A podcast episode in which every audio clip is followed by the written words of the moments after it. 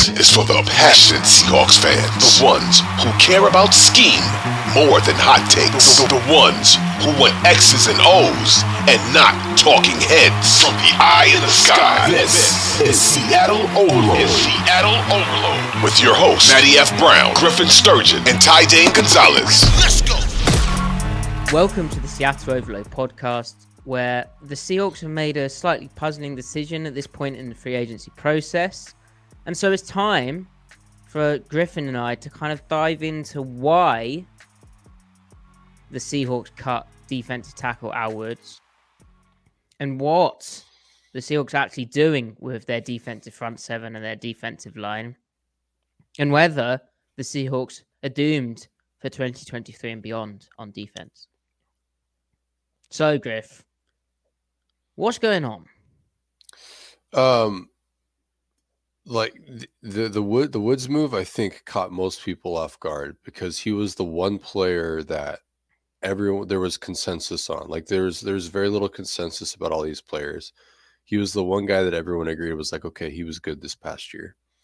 Now, so so cutting him, especially this late in the this late in the like process is odd, right? And and like you're not saving that much. Now, you know, superficially or not even superficially, but if you try to create a rationale for it, like, yeah, he's 36 or going to be 36 he played less less snaps this past year than he did the previous year. Um, and he does free up, I guess, three and a half million dollars, but three point six seven. Three point six seven million dollars. So, like, if you if you have to pinch pennies with the cap because maybe you had another move lined up, John Schneider has said, they are still talking to people. Bob Condotta reported, I think, as well as other people, that they would still like to bring Shelby back. So, um, like you can see, like, okay, maybe that makes sense, but on a line that is desperate for players that can do something.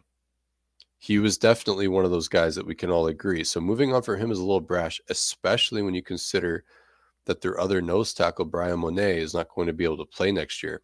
So, like, if if they and also in free agency, there are very few nose pure nose tackles left. They just there aren't any. Almost all of them are gone.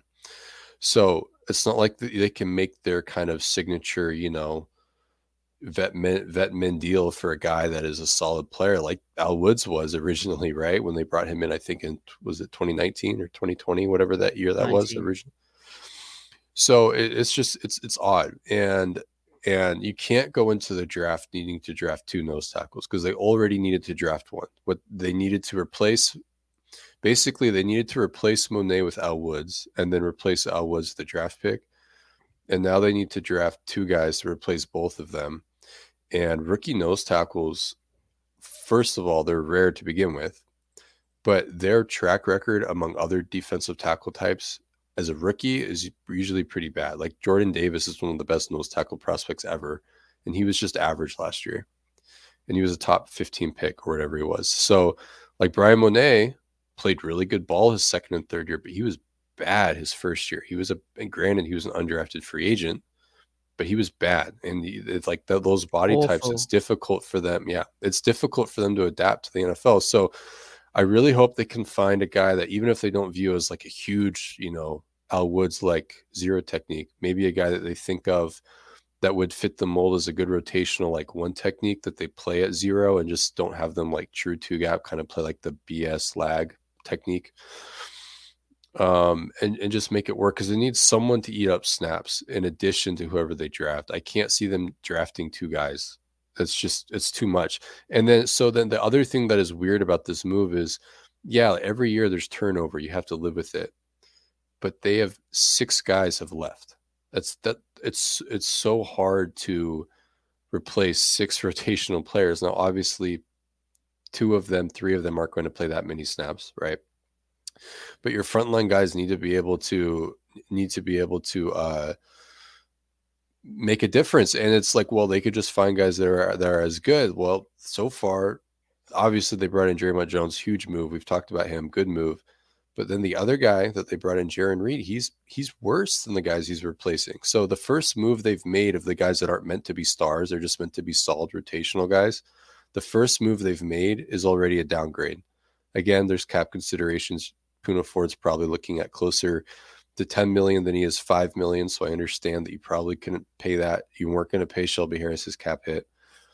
But and, and again, they could still bring him back, but like straight up, like, well, they can just replace him. Yeah, but one of the replacements so far is already a downgrade, no matter what what they do schematically. So I don't know. It's very puzzling. I'm sure they've got moves lined up still. You know, it's not over yet, and the draft was always going to be the main course here. But I just don't like where they are at and at this moment, at this part of the process. So, yeah, a lot to unpack there, but I think they're all sort of valid reasons, valid concerns for, you know, let's not panic because this stage in the process, you're right in that the the defensive tackle, nose tackle options are drying up in free agency it's interesting that Bob Condotta of the Seattle Times reported that he he hasn't heard that the Seahawks would have Al Woods back. Now now maybe they would just for the right price, like three point six seven million dollars in cap space isn't to be sniffed at. He was on a two year nine million dollar deal, wasn't he? After his impressive work.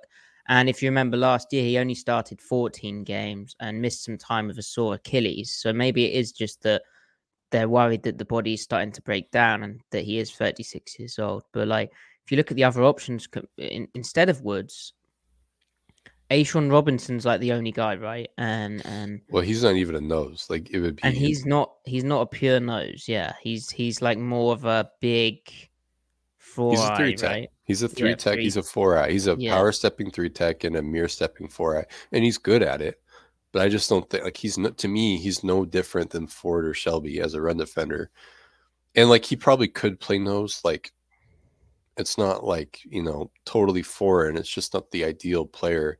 But like the only other guy that is a more head up over the head up over the center, and even this guy isn't that great at taking on doubles, is uh Deadrin Senat for the uh the Bucks. He he was Vita Vea's backup, and he's a solid player you know, if, if you sign, bring him in and um, and draft a guy that you like at nose tackle, like Keanu Benton, for example, in the second round, then you're then you're just fine. You know, like, and I'm not fretting. It's just Al Woods was the one assurance you had, like the one anchor that you can roster around, and it, it just makes it puzzling. Um, clearly, they have confidence that they're yes. going to.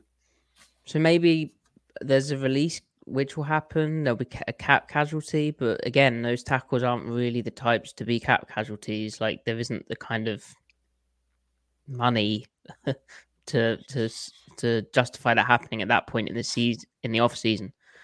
So it's strange in that sense too. And then you do wonder, like with what you've said, like being correct about it taking a while for these guys to acclimatize from college to the NFL I wonder, like, one, are the Seahawks sort of overly inspired by the success they had with playing two rookie tackles, uh, offensive tackles in Abraham Lucas and Charles Cross? So they just like, well, damn, we'll just get really young and we'll just let it fly and see what happens.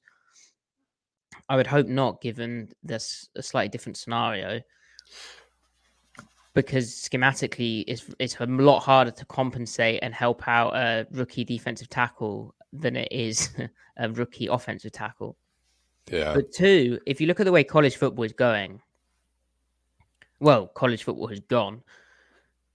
Finding guys who play in that kind of three-four bare front system and are asked to play head up nose tackle and, and mirror step, or even play in the four eye and, and mirror step, that is easy and that like college so much of college football is that, like more than the NFL.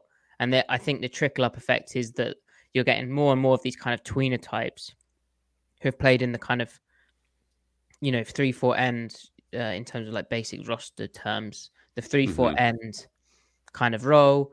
And you do get these big kind of nose tackles, but you also, more than size, you get kind of quickness there and and guys who are lagging, which is knocking back the the the center and then and then falling back into the backside A gap depending on the, the blocking scheme.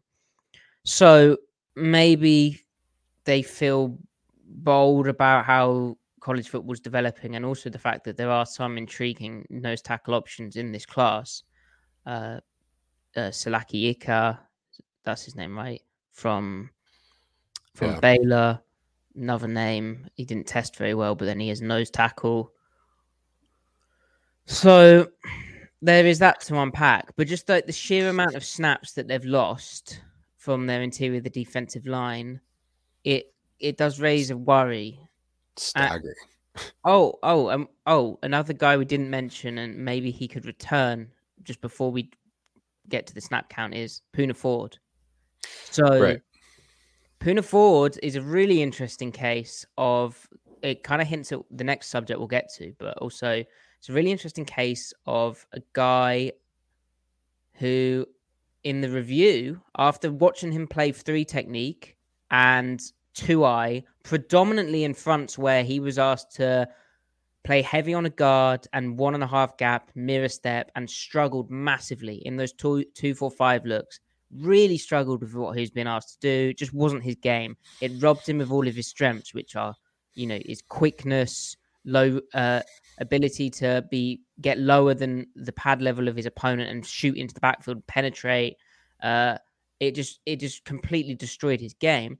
After all of watching that and us thinking, well, that was a bit weird. He he's best where he's playing five tech and and and nose tackle. And indeed, during the season, his best stuff came in the brief flashes where they played under and he'd play as a one tech uh, uh, as a shade over the center, and he'd just be quicker and, and and he'd look really spicy doing that. And it's like, well, maybe we should do this a bit more often. But anyway, after all of that, then you hear uh, Pete Carroll say in his radio show at some point during the end of the season stuff.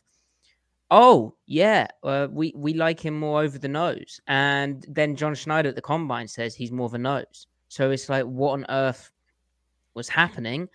Well, maybe he lands back in Seattle because he could play his best football in Seattle came in 2020, I'd say, and 2021 maybe, where he played head up on the center, but because it was a bare front, he was still one on one with that center, and he was able to almost, uh, because they're they're technically not two gapping that that guy, they're they're bashing up the center and then uh, lagging into the backside A gap. He actually had some really impressive reps where he'd run through into that backside A gap, into the backfield, and make tackles for loss, hunt down plays sideline to sideline, kind of clean stuff up for Seattle, especially on the Mhm. backside of wide zone runs. And so maybe he's he's the guy who they're thinking about. Like it seemed like in 2022, along with his weird usage, I think maybe he slimmed up slightly to be rushed rush the passer, try and earn a bigger payday, which hasn't transpired as of yet, and and and add some pressure. But yeah, I I, I don't know. So moving to the point about the snaps, if Poona Ford doesn't return and obviously they've lost Shelby Harris for now. Maybe he, he he seems the likeliest to return based on reports. And then Al Woods is gone. Griff, they've lost what? What is it like? Nine hundred snaps more? A lot more than that. A lot. yeah, more. I mean, and the, I don't way know it the adds up, snaps. You're the of all of all of all the losses added up, it's like it's like two thousand. Oh, great, Um, brilliant. I mean, if you include Collier, which you know you replace him with, Oh yeah. So the that's the of the news as well. Uh, LJ Collier, I don't think Seattle had much interest in re-signing uh, Collier, but he he signed with the Arizona Cardinals, and hilariously, his agent cited the Cardinals scheme as a reason for signing there, and bearing in mind as well that Jonathan Gannon, the Cardinals coach, when he was with the Eagles, is he was running whatever you want to call it, but a Fangio tree, just like Seattle. But what did the Eagles do? They ran a lot of bare fronts and and and power stepping uh, fronts. And by the way, two, struggled four, in those five. too, but but um, not as much two four five from the Eagles. It was more like a passing down situation deal for them. Mm. Uh, but uh, yeah, he said. And, and when they did it as well, there was actually some more movements uh, from the two four five. It wasn't as static. The results in it were horrible though too, which is an important lesson to take from that. Yeah, uh, and Scott, consider all that talent, it's hard to defend the run in that front. yeah, and and, Um, and and Collier's agent said that basically they play upfield, and look at what they did last year in Philadelphia, which For is for Collier's sake, though, I think he needs to be an edge, just a big edge. yeah, like- like the whole yeah. He needs to be a five tech that can rush outside and because he likes to use space to set up. If he if he ever had a chance in the NFL, really, he never should have been tried to have been used as an in and out guy. He wasn't ever going to be Michael Bennett. Like even his impressive college three tech reps were very wide three tech, where he could then build up from that wide angle on the guard.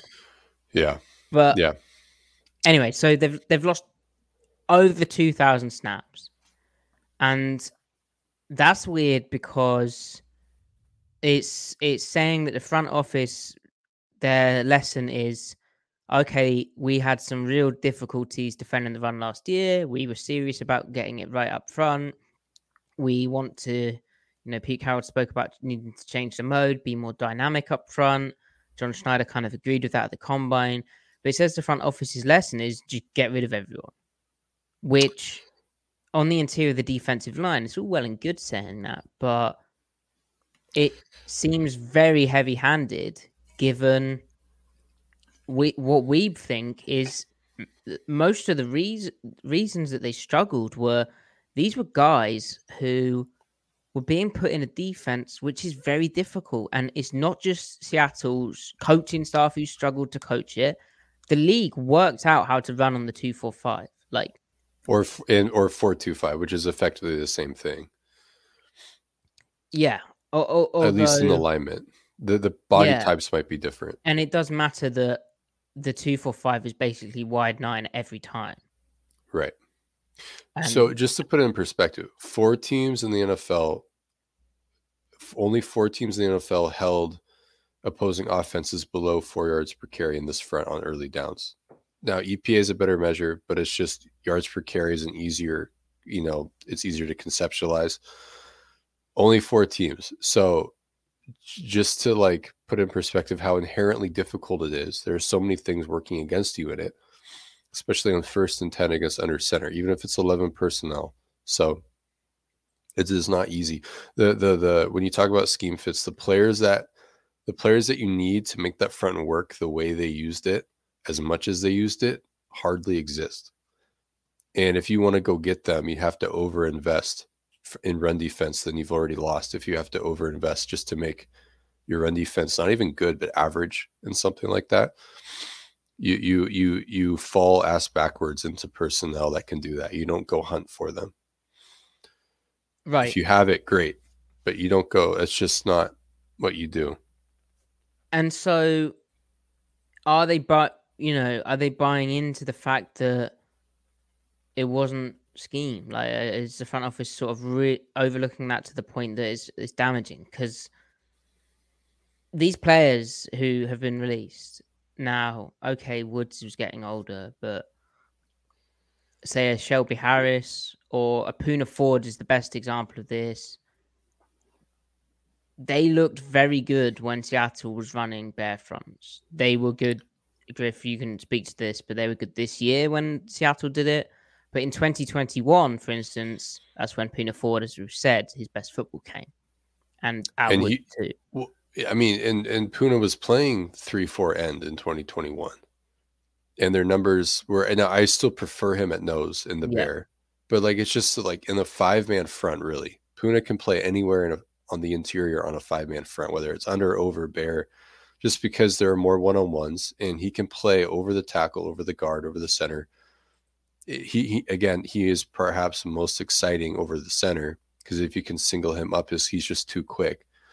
Um, he's too quick for guards to reach too if he's padding back, right? Playing the lag technique, that's what made him so particularly special. But um, yeah, I mean, just when people when when when the conversation is, well, they didn't fit their their new three four. For I mean, three four isn't new. They did less 3 4 this year than they did last year. And just isolating their performance in the 3 4 and this nickel complement, the 3 3 5, their numbers are identical as they were to 2021 by yards per carry rank and EPA rank and success rate. They're top 10 in all three. So it's like that's crazy. Three years in a row. So it's just the the conversation really comes down to over usage of their nickel even front and then performance there and and sure would that front be better with two al woods absolutely But then also you're starting to undo the whole point of it, which is try to have a four man rush. Al Woods isn't going to get you two Al Woods aren't going to get you pressure in the in the over G front or the you know the the two I front.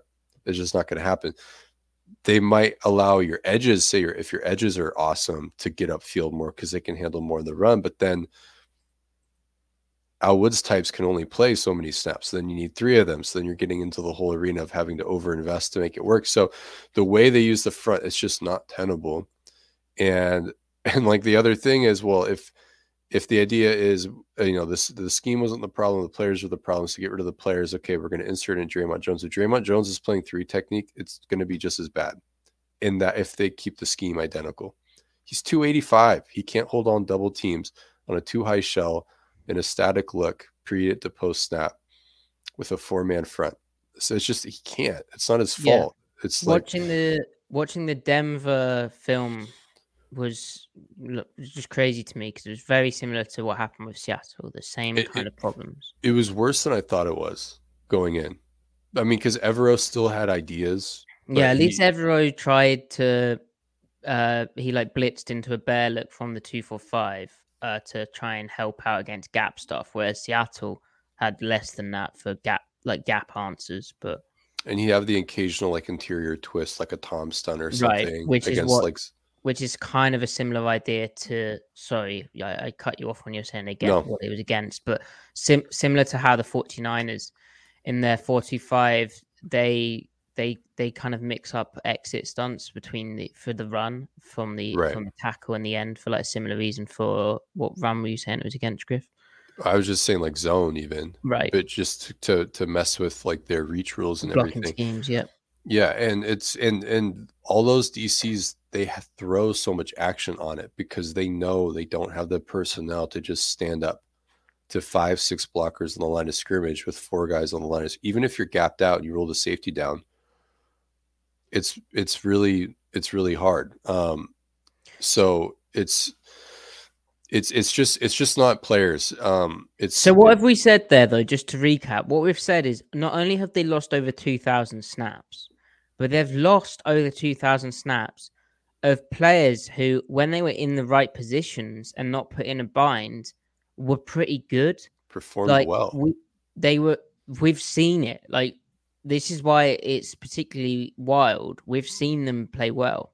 Now, this may look really rash. Again, there's the caveat that there's a long off season. There's news that DeForest Buckner wants to play for a contender and could be traded per NFL rumors. But I don't know about that account. But I choose great, to believe it. Great account, yeah. But um, yeah, I choose to believe it when it the rumor is exciting enough. Exactly. So you know, maybe Seattle makes another massive move like that but right now it's it's it's kind of puzzling. And then you add in what they've replaced these guys with, which we don't want to make this the Bash Jarran Reed podcast, but they signed Jarran Reed in free agency, and we we talked about that briefly, but we've both had a chance to watch more of him, and also the contract figures have come out. So it's a fairly cheap contract. It's not like what it was first reported as, as is often the case.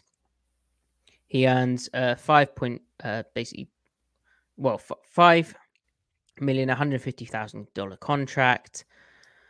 Uh, but he only has one point two million dollars guaranteed uh, this season, and, and next year he has no guaranteed salary. So it's basically a one year. Um, so one year deal, yeah. One year, three million dollar deal uh, with one point two million dollars guaranteed. So fine, but Jarran Reed, like culturally, very important as we spoke about. Clearly, like a big locker room presence. Someone who's uh, an established veteran in the league. He's 31 years old now. It's, it's, it'll be his eighth season, I believe. He obviously started in Seattle, so he kind of gets what's going on there. He's a, uh, t- typically kind of a selfless player, good at setting up pass rush stuff.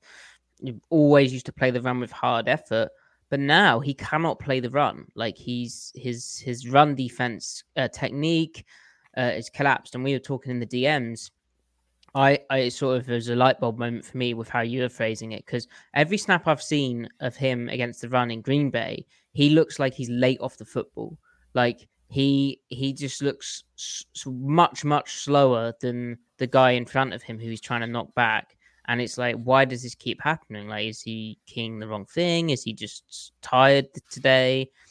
And Griff, you think maybe he's lost his first step quickness, which I think that that probably is the explanation. Like he can't get that the right foot in the ground, and then if you think how all the power is delivered as you come out your stance, you put that foot in the ground, and your hips are coming through, and your hands are shooting out to knock back the guy. Yeah, I mean, I I, I think it it starts there. Like a, a, lot of guys as they get older, they everyone loses their their first step quickness, but some of them, depending on their style, have the mass to overcome it, or the just the pure strength to overcome it. And Reed is not the biggest guy ever for a guy that is historically viewed as mostly a run defender, right?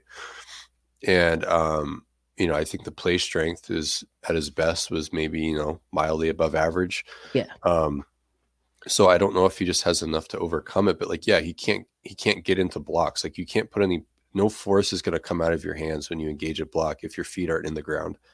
And so essentially centers are just getting getting leverage on him and uprooting him. Um so I, I also on top of that though, this is kind of the silver lining. On top of that, a lot of his technique, like the stuff that he can control is just really lousy and I think you know the the whole the pitch is the Seahawks think, well, one, he's playing way too many snaps, so we'll cut his snaps by literally fifty percent. He'll be a 300 to 400 snap player, not a 700, 800 snap player. And then it's you know he was trying to get upfield a lot to be a pass rusher. You know maybe not keying the run as disciplined as he should be. So we can fix that, and then and then Clint Hurtt thinks I can hone his technique back in. I can motivate him. We know each other. Yeah, so, Hurtt, Hurtt used to use Reed's technique as like a coaching tape. Like he was right. very much a fan of that. And I know he was kind of hot and cold in Green Bay. And uh, Schneider mentioned on one of his recent radio shows that Reed was speaking bad about Green Bay, and and Schneider sort of jokingly had to be like, "Hey, Green Bay is not too bad." Obviously, so so maybe there. Reed was just checked out over there, right? Right. You know, like and and hopefully like that's but it's just the information that is available to us superficially just what's on on the screen watching him it's not pretty um you know you can't even say inconsistent it's just bad um yeah and like really was it done more for the fact that he had some pass rush production last year like what was it 33 pressures per pff last year and uh, uh ESPN thought he had an incredibly high pass rush win rate. Um, yeah, I don't right. know, and- but there's something there. But he's not making a difference in Seattle in that department. I don't think. And then you you I but I wonder if that's what the team looks at because then you see that today Mario Edwards Jr., who's a guy we we like every off season we'd speak about as oh Seattle could look at Mario Edwards Jr. because he always does well in the pressure numbers from mm-hmm. that kind of three four end spot with Seattle running these bare looks from 2020 onwards as their base until 2022. and so now is Mario Edwards Jr. a three four end who's now uh 29 years old is that the an, an, another pickup? He he just visited the team. But it's I, I mean I mean so like Dre'Mont Jones is essentially he and Quinton Jefferson are the same body type. So he's replacing that kind of body type. Edwards would feature more, but he'd be replacing Collier's body type. So with those two body types theoretically on the roster, even though Edwards hasn't been signed, say he is, that would imply that they need Reed to be beef. They need him to be your early down run defender grunt. Because if he isn't, if they're also thinking of him as like, hey, this guy might actually be one of our interior pass rushers that we rotate in and out, then who are they going to have on early downs to defend the run? you need somebody in there. Um, so I feel like the the theory behind him with with just the report of Edwards coming in. Now Edwards can play the run, don't get me wrong.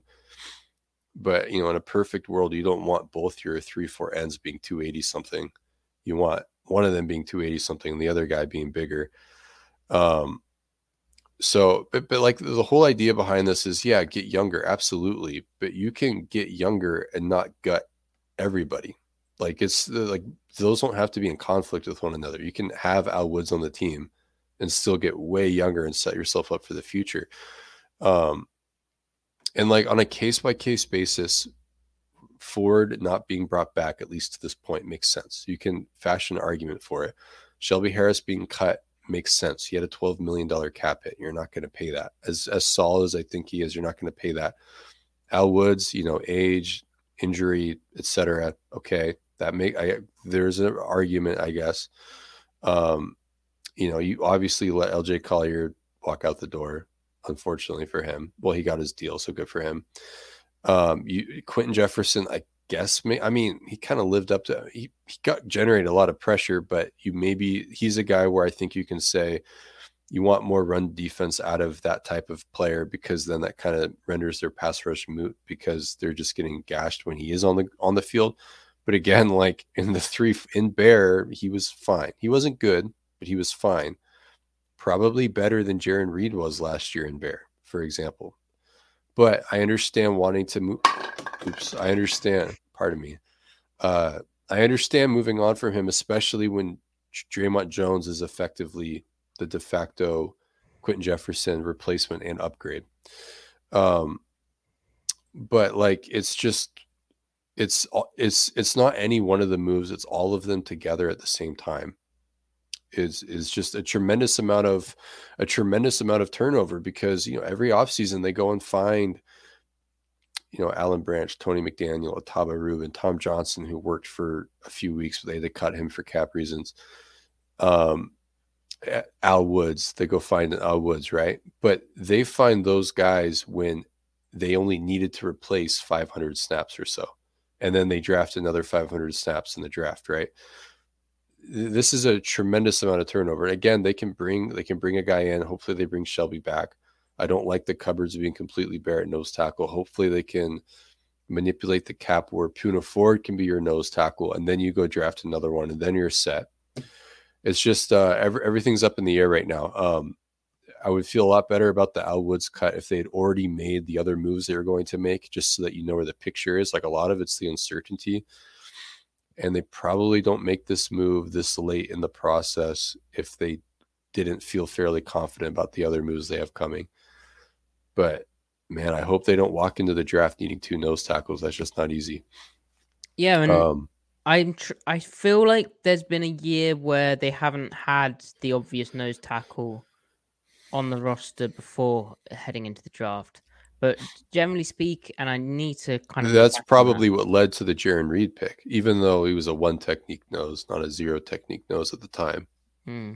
It was because I think that was, was, 2015 yeah. being That was me Mebane's last year, and they didn't have. There you one. go. There you go. So they go and spend a second round pick on a two down run tap uh, run defender. Hmm. But generally speaking, as we as we you know generally speaking, as we speak about, as we've mentioned, you know, and as we'll we'll keep talking about, we're given the draft. Like Sh- John Schneider doesn't like to enter drafts with an obvious hole on the, on the roster, and nose tackle is a gaping hole, and you worry if it's lower. You know, just the worries that creep in. If it's lower down on the their list of priorities, are they planning on running more two four five again? Are they Because that seems to be and now that doesn't match what Pete Carroll's comments have been regarding the changes that needs to happen in the scheme and the approach to the defense. But there is you know some room for concern and yeah looking at the the available names now Michael Brockers he was kind of done in Detroit. He's done. Linval Joseph he's 34 like he, he's a solid player, but the question is why would we have any expectation that he would come in and improve the run defense? Yeah. Considering the Eagles' run defense overall was poor last year, how, wh- wh- why are we supposed to make the assumption that he improves?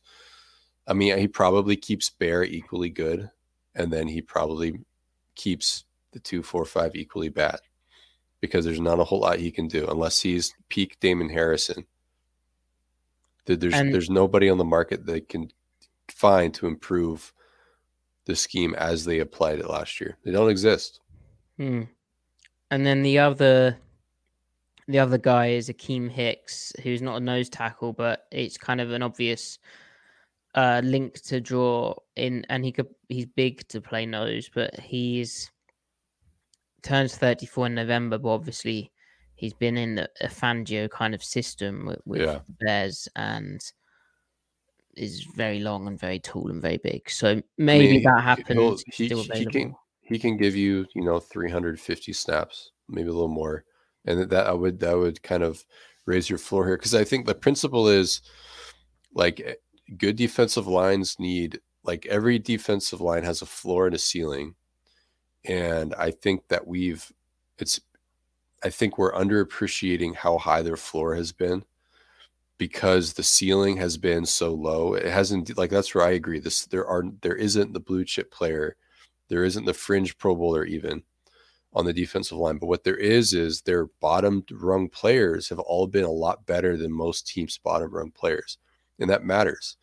And now in efforts to improve the ceiling, I'm afraid the floor is bottom is going to bottom out. Like Jarran Reed replacing Poona Ford's snaps. The run defense could plummet even further. The, even the, even the good run defense in Bear could plummet if they don't get another guy. Now Dre'Mont Jones keeps it the same. Like as a run defender, he's equal to Shelby and Bear. As a pass rusher, he's much better. Obviously, that's what that's what makes him because he's a three down player who can rush the passer all three downs. And you know, like what makes Quinton Jefferson, even though he's not as good of a pass rusher as Dre'Mont, what makes what makes him not as valuable as he could be is because you don't get his the benefits of Quinton Jefferson's pass rush on first and ten because you don't play him on first and ten because of the run defense. So that's that's the um the, this is this is where they're they're struggling because they don't have the floor players. And again, they can sign a guy, maybe sign two guys. Hopefully, they can sign uh, an external guy and then bring back one of the guys they they cut, and then go ham in the draft. Go draft your ceiling raisers, which is what they need. Um, but yeah, there's just two angles from this, and I think they're succeeding at one angle and then so far failing at the other. And the other factor to this as well is this is a front seven. And, you know, Cody Barton, he obviously jumped at the chance to be an actual middle linebacker in a 4 3 system, have the green dot, and go to Washington and play behind um, a 4 3 over system and play behind a very talented defensive line that they have in Washington. So maybe Seattle and Schneider described how a lot of the linebackers signed early when they were given the the the kind of right number for them rather than trying to wait it out and get more money. And maybe Seattle was kind of surprised slightly by how Barton left for what was it, three point five million. But if you look at like Devin Bush, but uh, again, suggesting that they're surprised by that and everything. But Devin Bush's contract now he he's unlikely given his recent form and the fact that you know the, the, the way that the in, there's some incentives and he has a 1.74 million dollar salary guaranteed but his cap number this year is is 3.5 million dollars so Devin Bush or Cody Barton it's not even a contest and again it's like it's almost uh uh, I, I get maybe culturally something had to change, and they, they really wanted to uh, emphasize that you know it's not acceptable what happened. We need to hold people accountable. But it, honestly, it feels more like change for change's sake. Like, and I, I don't I don't really think they've got better. Oh, I I think Yeah, right right now they've definitely not got better. Now it's maybe they pull a rabbit out of a hat, but it's hard to see how, you know, John Schneider said last week on his radio show they were talking to a number of defensive linemen. Well, and the number of defensive linemen is less now, and th- yeah. there, there ain't he, the he, he he said that before Greg Gaines signed with Tampa Bay to to replace that, and Gaines is a nose tackle. So like there, there's one less nose tackle. So now so now Seattle might get the guy that the Bucks just replaced, and like that's what they're looking at. Again, it's not solid, but like he's he was, you know, the the the Bucks prioritized another guy over him, right? thing with So Sanat as well is like he he's a short armed guy, right? Under 32 inch arms, which again, like he's played football in the NFL now and and was like Mm. solid. But Seattle, ideally, schematic schematically, but also prototype wise, they wouldn't like that. Gaines is another example of a short armed guy. So True. I don't know. It will be very I, I- interesting. it would. Yeah, I don't. I don't. And, and, Al Woods, I mean, he still wants to play, so it's just. It's it, it's it's bizarre. It's not like he was mulling retirement, at least based off of what he said at the end of the year and what um and like what how Quandre Diggs responded. Like he tweeted immediately, like "oh, crazy business" or something like that. I mean, it's as like uh, the the mo is yeah, get younger, youth, youth movement, great. But we're talking about a good player. Like you just you just let a good player walk out the door right now. So like that in and of itself, that's usually a rule of thumb is you don't let good players go that aren't straining your cap. I don't care that they're 36. Like those, the 350 snaps he was going to play next year are important because you need two nose tackles to run the scheme. He, um, so, so may and maybe we do look silly when Al Woods resigns for less, and it's like they've shaved off, you know, Yeah, I 2 feel way better. dollars on their cap number. I mean, that that could be what happens, but it, right now it feels slightly odd.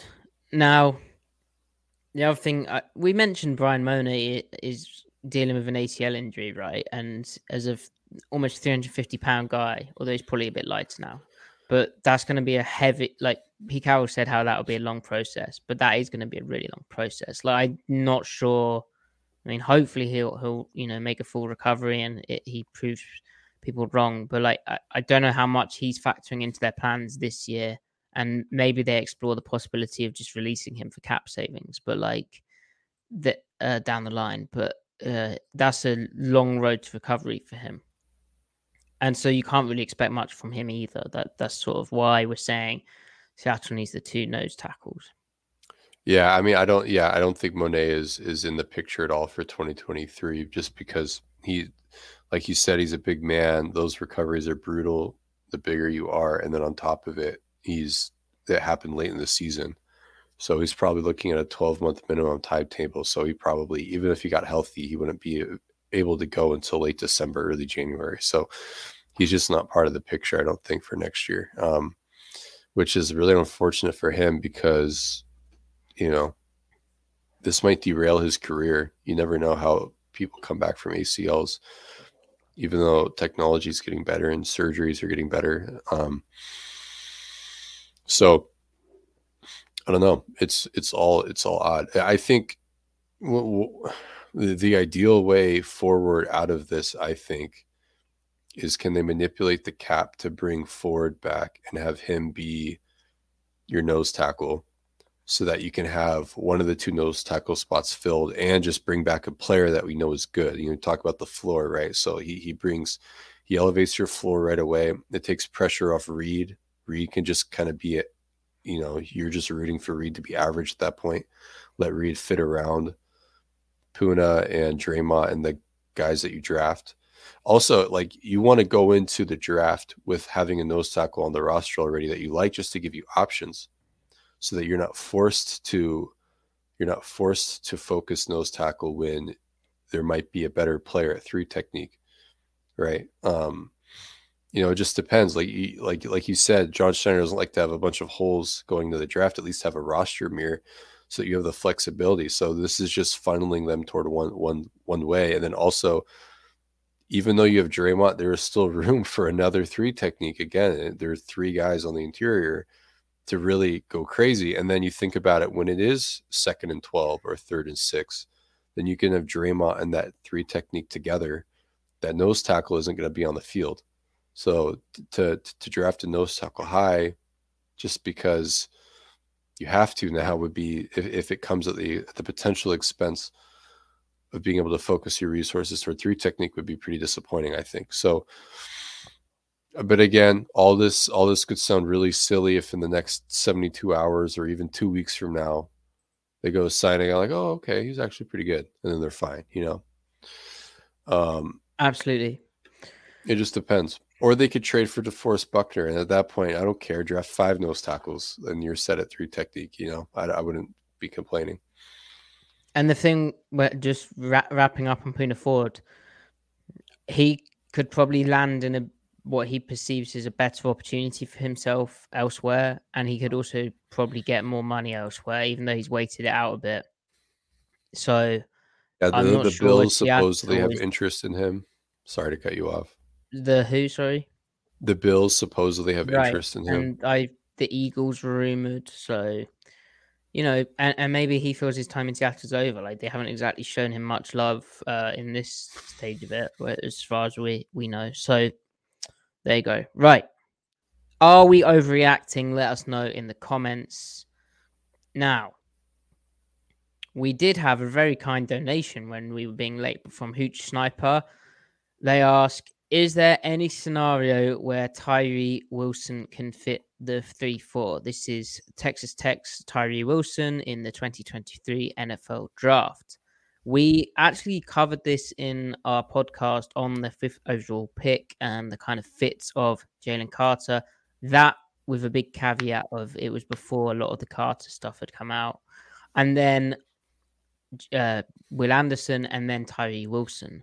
And we basically summarize yes and no. So there, there's definitely a scenario like Tyree Wilson's best lined up wide is a wide rusher. The thing is, he is awkward dropping back into coverage. Like he's a tall guy. His body composition is not that of a an outside linebacker who can drop into pass coverage. Even though there are reps of him doing it on tape, it looks awkward, and he is a bit awkward doing it. And you wouldn't really want him doing it that often. So it's a bit like if you remember when Carlos Dunlap used to have to drop into coverage in 2021, where Seattle, data wise, actually performed quite well when that happened. But in terms of the awkwardness and the viability and the frequency that you want to do that is not not the best. And so, oh, let me interject. And why was Carlos Dunlap dropping into coverage in 2021, Matty? Because Seattle was running uh, a, a three-four. Yeah, and then oh. also it's interesting that they actually ran more three-four in 2021 than in 2022, despite. It's bloody fascinating. It really is.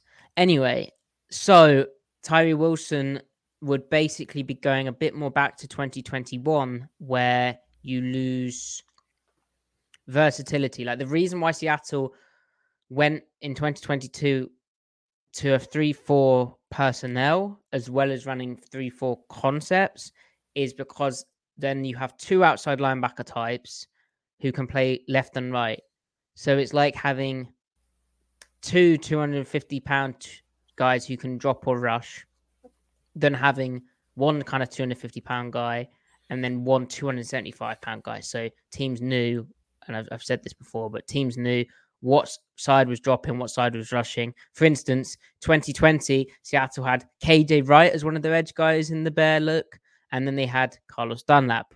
Well, we've pretty, I managed to work out from the UK, whenever Carlos Dunlap was to the field, it was cover three. Whenever Carlos Dunlap was to to the boundary, it was cover two. So if I work that out, any any NFL coach would understand that too.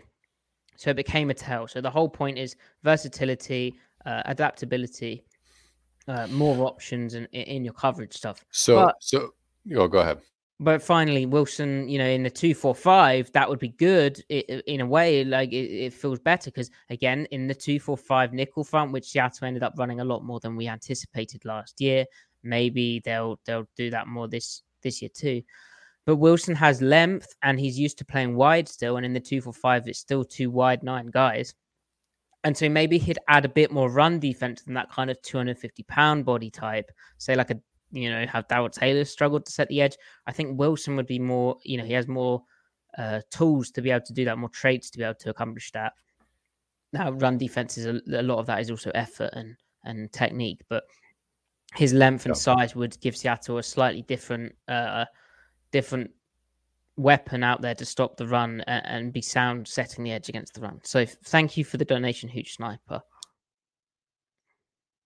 You're muted, Greg. Yeah, uh, thanks, Hooch. And I think the the last. Oh. No, you're not. I'm muted. Can you hear me? No, it just lagged. Okay. My bad. I, All right. yeah, yeah. Shut up.